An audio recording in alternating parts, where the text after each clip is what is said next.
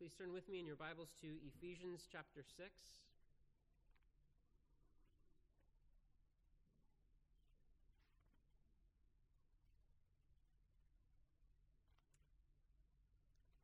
Ephesians chapter 6. Our reading for this evening will be verses 10 through 20, but the text that we will be considering in the sermon this evening will just be verses 10 through 13.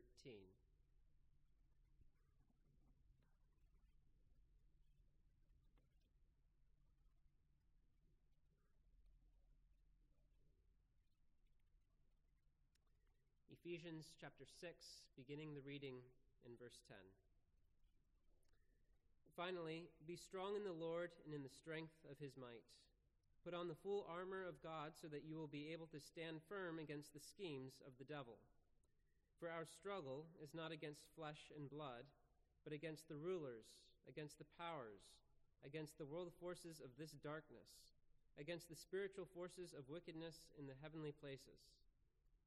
Therefore, take up the full armor of God, so that you will be able to resist in the evil day, and having done everything, to stand firm. Stand firm, therefore, having girded your loins with truth, and having put on the breastplate of righteousness, and having shod your feet with the preparation of the gospel of peace. In addition to all, taking up the shield of faith, with which you will be able to extinguish all the flaming arrows of the evil one and take the helmet of salvation and the sword of the Spirit, which is the Word of God. With all prayer and petition, pray at all times in the Spirit, and with this in view, be on the alert with all perseverance and petition for all the saints, and pray on my behalf that utterance may be given to me in the opening of my mouth to make known with boldness the mystery of the gospel, for which I am an ambassador in chains, that in proclaiming it I may speak boldly as I ought to speak. Thus far, the reading of God's holy word. What would it be like to go out to your mailbox one day and to find that you had a letter from one of the branches of the U.S. military? Well, if you were a, a young person, particularly a young man, and you had registered for the draft, you might have a sinking feeling in your stomach, knowing what the contents of that envelope contained. A statement that your name had been chosen from the lottery and that you were called to bear arms for your country. What might await you would be months, perhaps years of discomfort, pain, and toil, struggling for the advancement of the cause of the nation, and perhaps it might even mean that you would have to lay down your life for your country. In our text this evening, we find that the church has been enlisted. And this is not like, not quite like the, uh, the enlistment in uh, the United States military or any of its branches, but this is an enlistment within the kingdom of God to serve the Lord Jesus Christ. And enlistment in this conflict is not optional. If you belong to Jesus Christ, you are engaged in a warfare. And so you need to prepare and be equipped for that warfare. And because you are at war with heavenly powers, you must be strong in the Lord. We'll be considering this evening, uh, most especially the, uh, that, the conflict and the ones with whom we are conflicting, spending a lot of time in verse 12. But in light of that reality that we are engaged in a struggle, that we are engaged in a warfare, we must also heed the command which we will, Lord willing, develop in, uh, in a coming week that we are called to be strong in the Lord and in the strength of his might.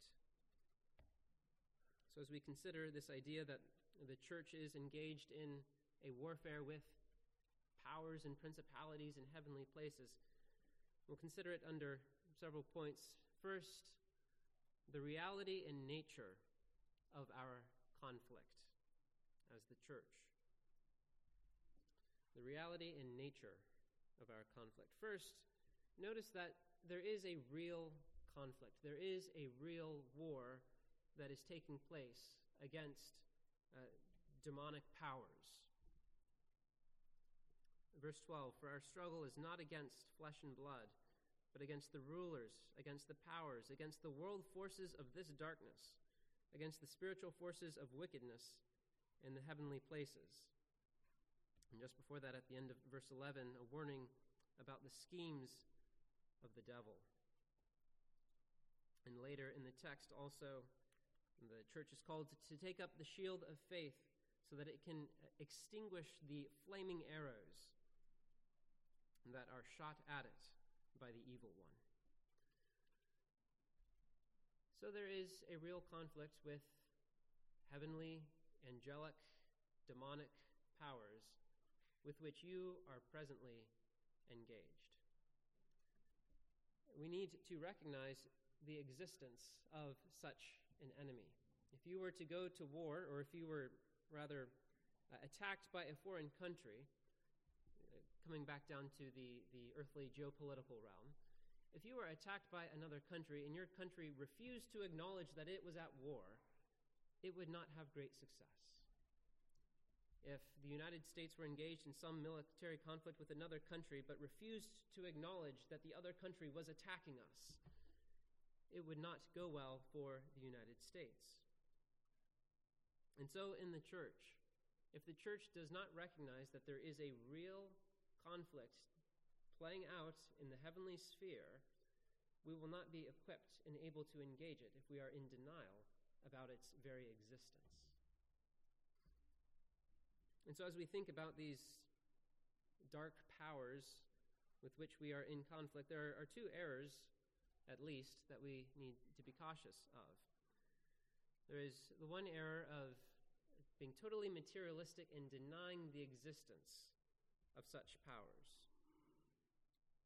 This is, uh, at least more widely in our culture, the error that we are prone to fall into. Talking about angels and demons and the existence of spiritual powers, isn't that just uh, uh, a lazy way of explaining things before the time of scientific inquiry.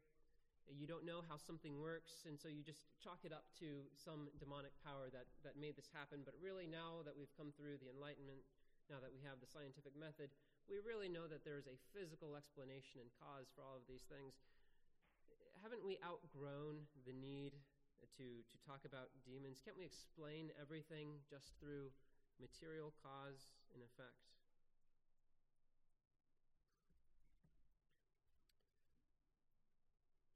That is one danger. And while, as Christians, we may be ready to acknowledge the existence of demons, we should also ask the questions practically speaking, do we live as though we denied their existence? Do we live as though we denied the existence of hostile spiritual powers in the heavenly places?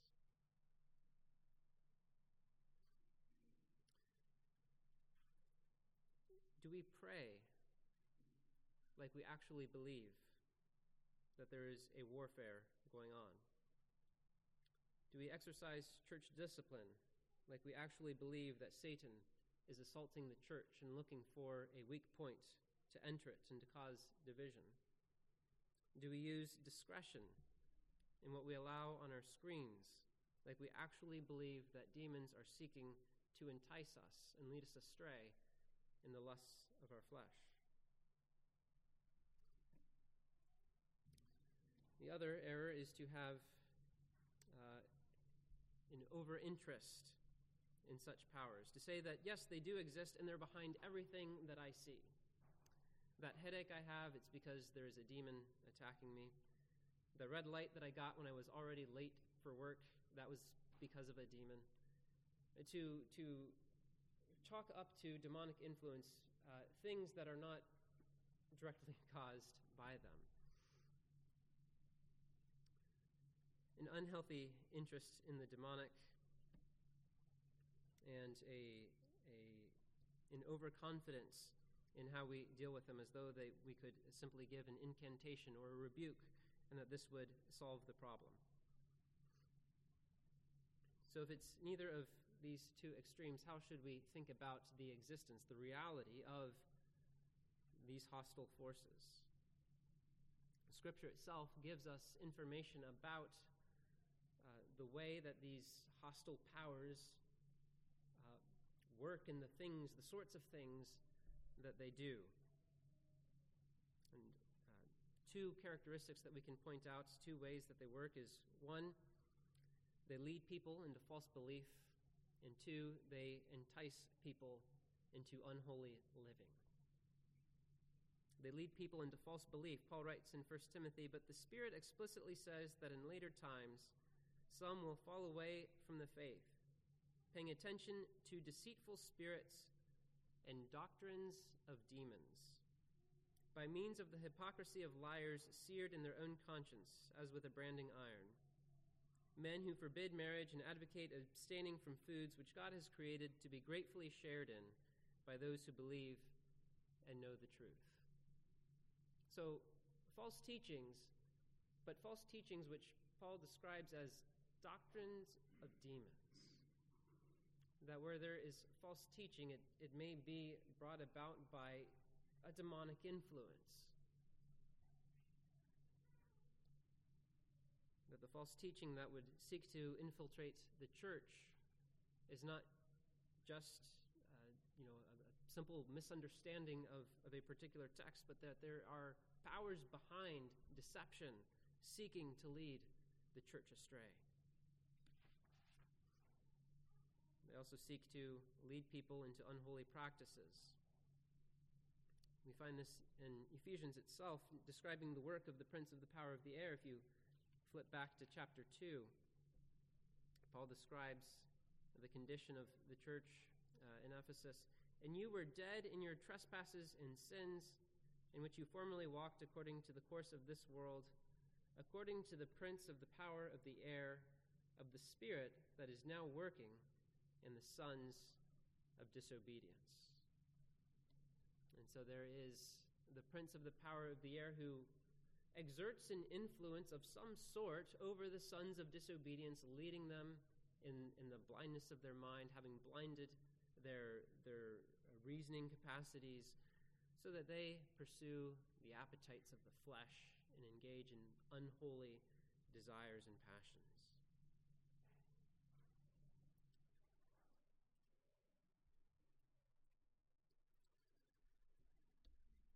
So, first, simply note that the conflict is real, that there are entities above what we can observe with our eyes or hear with our ears that are hostile to the church. Furthermore, as we think about the nature of this conflict, note that the enemy is crafty. Chapter 6, verse 11 Put on the full armor of God so that you will be able to stand firm against the schemes of the devil. That when Satan seeks to undo the church, when he seeks to do harm to the church, that it's often very subtle and crafty. It's not obvious the way that he's going about it. When Eve was deceived in the garden, it was through a, a crafty deceit that she was deceived. And so uh, in our own time, we have to be careful to recognize that there are all kinds of crafty ways that the enemy may seek to undo the church, and it might not be obvious. As we read the scriptures, we find accounts of the, those who are oppressed by demons, and we could look at that and we could say, oh, that's, that's quite clearly an instance where there is demonic activity that is hostile to this person and destroying the life of this person. But consider also that there are more subtle ways through false teaching that sounds pretty right for the most part, but which has with it uh, an error that comes along with it. Or consider again uh, that passage from Timothy in which one of the doctrines of demons that Paul puts forth as an example is those who forbid marriage and advocate abstaining from foods which God has created to be gratefully shared in. we could look at somebody like that and say, wow, look at how holy that person is. Look at the self discipline that is. Look how ascetic they can be. Look at how holy they are for God because they abstain from these things and require other people to abstain from these things. And that this is a doctrine of demons. We can see the, the danger of such teaching, subtle, but it's dangerous in at least two ways. It can lead to more immorality if, if those who are called to marry are, are not allowed to, they engage in sexual immorality. But also notice that it's dangerous because it takes away the thanksgiving that we should be giving to God for his good gifts. That the teaching robs God of the worship that is owed to him by saying, You can't touch that, you can't have that, when really God has created this to be received with thanksgiving so that we would worship Him. It's a subtle deceit. And we need to be on guard against such craftiness.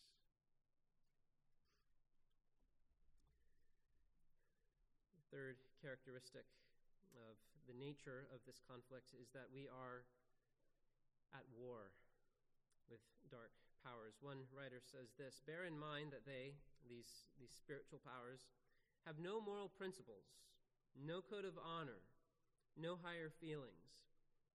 They recognize no Geneva Convention to restrict or partially civilize the weapons of their warfare. They are utterly unscrupulous and ruthless in the pursuit of their malicious designs. And we could qualify that a little bit by recognizing that even these hostile heavenly powers are themselves subject to God. They are not omnipotent, that even the adversary must ask permission of God before he can afflict Job.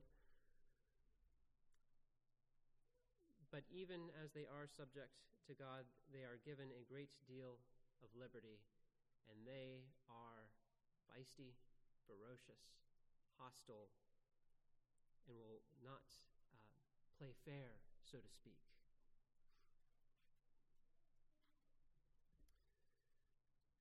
Well, all of this may be disheartening.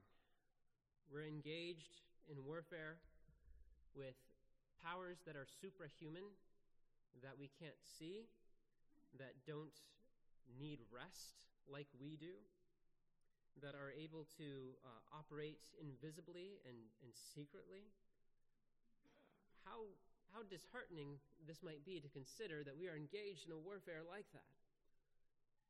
But consider that as we get to Ephesians chapter 6, this is not the first time that we encounter these hostile powers. And in fact, there is the whole context of the first five chapters to encourage us and animate us in this conflict. Consider being dropped into a war zone and told that the enemy is all around you, that they have great power, and that you are a mere human. This would be a disheartening situation uh, to be in.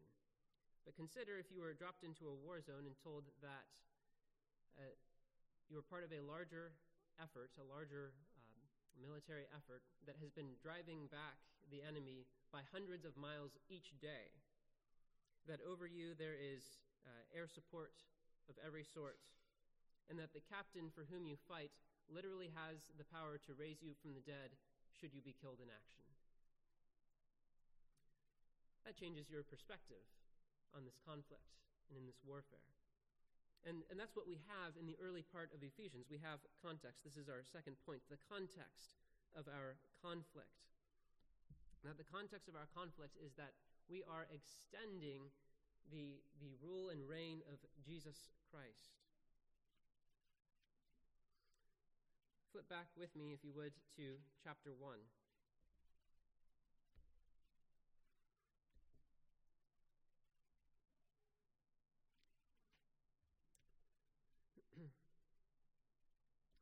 Paul prays for the Ephesians in chapter 1, asking uh, God that uh, the, Ephesians, the Ephesians may know, in verse 19, what is the surpassing greatness of his power toward us who believe, in accordance with the working of the strength of his might, which he brought about in Christ when he raised him from the dead and seated him at his right hand in the heavenly places, far above all rule and authority and power and dominion, and every name that is named, not only in this age, but also in the one to come.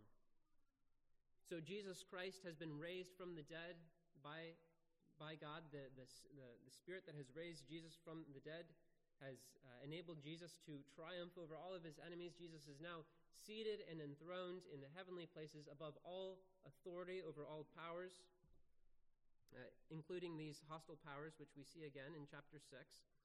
And that same power is now at work in the church. The same power that raised Jesus from the dead is the same power that we will read in chapter 2, is the, the same power that makes us who were dead in our trespasses and sins alive in Jesus Christ. The same power which enthroned Jesus in the heavenly places is the same power which we will read in chapter 2, which has seated us in the heavenly places as well. So we have been raised and seated with Christ in the heavenly places. And now, as we continue through Ephesians into chapter 3, verse 10, we are reminded that the, uh, God has uh, brought about in the, the gospel age uh, the purpose of making known uh, through the church to the rulers and the authorities in the heavenly places his manifold wisdom. That it's the purpose of God through the church to show to these heavenly powers his manifold wisdom, enlisting the church as the one through whom he's going to make this known. And so then, when we finally do get to chapter 6 and we read about this conflict, we're not reading about a, a, a church that is being uh, besieged and, and is the, the last holdout in this great war, but rather this is a church that belongs to Jesus Christ, that is itself in the heavenly places, that has been raised up with the heavenly places, and is now being used by God to conflict and drive back these heavenly powers.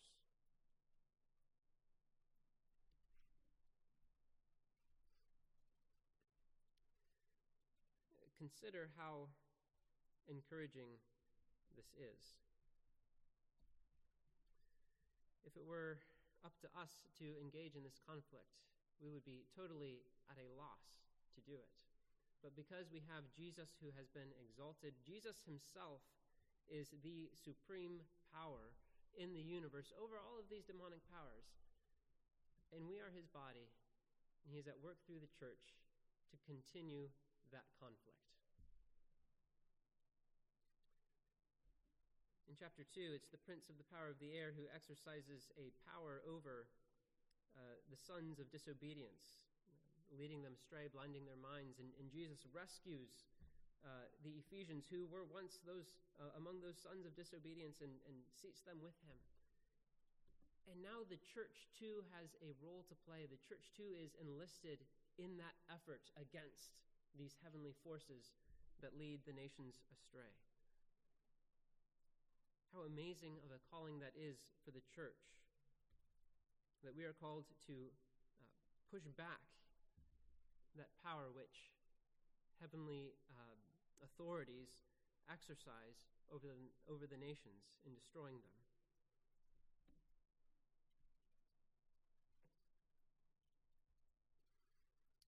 So, as we consider that we are engaged in this conflict, we should not grow discouraged, but we should be encouraged, knowing that Jesus Christ, our captain, has all authority over the very powers against which we war. Now, third and finally, consider the equipment that we have for the conflict. Because we do not war against flesh and blood, because we are engaged in a conflict with heavenly powers, it calls for heavenly weapons. Weapons of flesh are not going to be successful in countering the, uh, the enemy in this situation. And there is, in our time, a, a great I think, effort by, by many Christians to use fleshly weapons and fleshly warfare to try to gain advances for the kingdom of God. Now, it very well may be the case that each of us in our respective vocations are called to do certain things which are um, an advancement of, of uh, righteousness in as much as we have influence in the spheres that God has given to us. But we need to recognize that the conflict is much greater than, uh, than what we see with our eyes. The conflict is much greater than merely money or propaganda would lead you to believe the conflict and, and the enemy is, is not uh, simply these, these powerful institutions at work in the, to change and shape the culture. That even if there are institutions that are built as alternatives, there is still an energizing demonic power at work behind them. And that it's those powers that we need to conflict with. And so it calls for heavenly armor.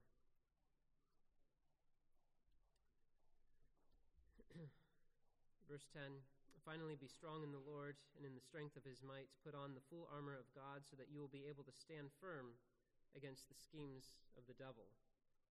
And then, after our text, beginning in verse 14, Paul will en- enumerate various pieces of armor that we are called to put on. But simply note for this evening the origin of this armor. Put on the full armor of God. This is an armor that comes from our God and not from ourselves. This is not a self reliant thing that we are able to accomplish. We are called to be strong in the Lord and in the strength of His might. We're not called to be strong in our own strength. And if we were called to be strong in our own strength, it would be so disastrous. Imagine if it all hung on your own flesh weapons and on your own strength if the advancement of the kingdom of God depended either on your own uh, military prowess or if it depended on the success of uh, that Christian business that you were trying to start, or if it depended on the success of your new Christian social media platform. And then to watch all of that, all of those efforts fail. How disheartening that would be. To be strong in your own strength. But we're called to be strong in the strength of the Lord and to put on the armor of God. To be strong in what Christ has done for us. To recognize that he has won the victory at the cross, that he has been raised from the dead, that he gives us his spirit and enables us to put to death unrighteous deeds in our lives, that he is the one who enables us to resist these powers.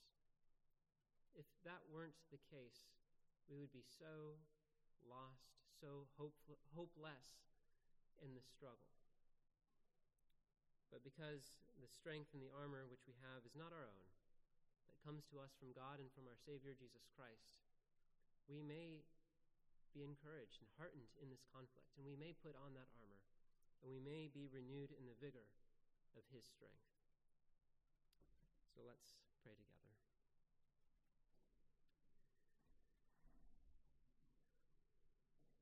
Our God and Father, we do thank you for the victory that is ours through your Son, Jesus Christ, that he has triumphed over all the hosts of heaven, and that we in him have triumphed as well.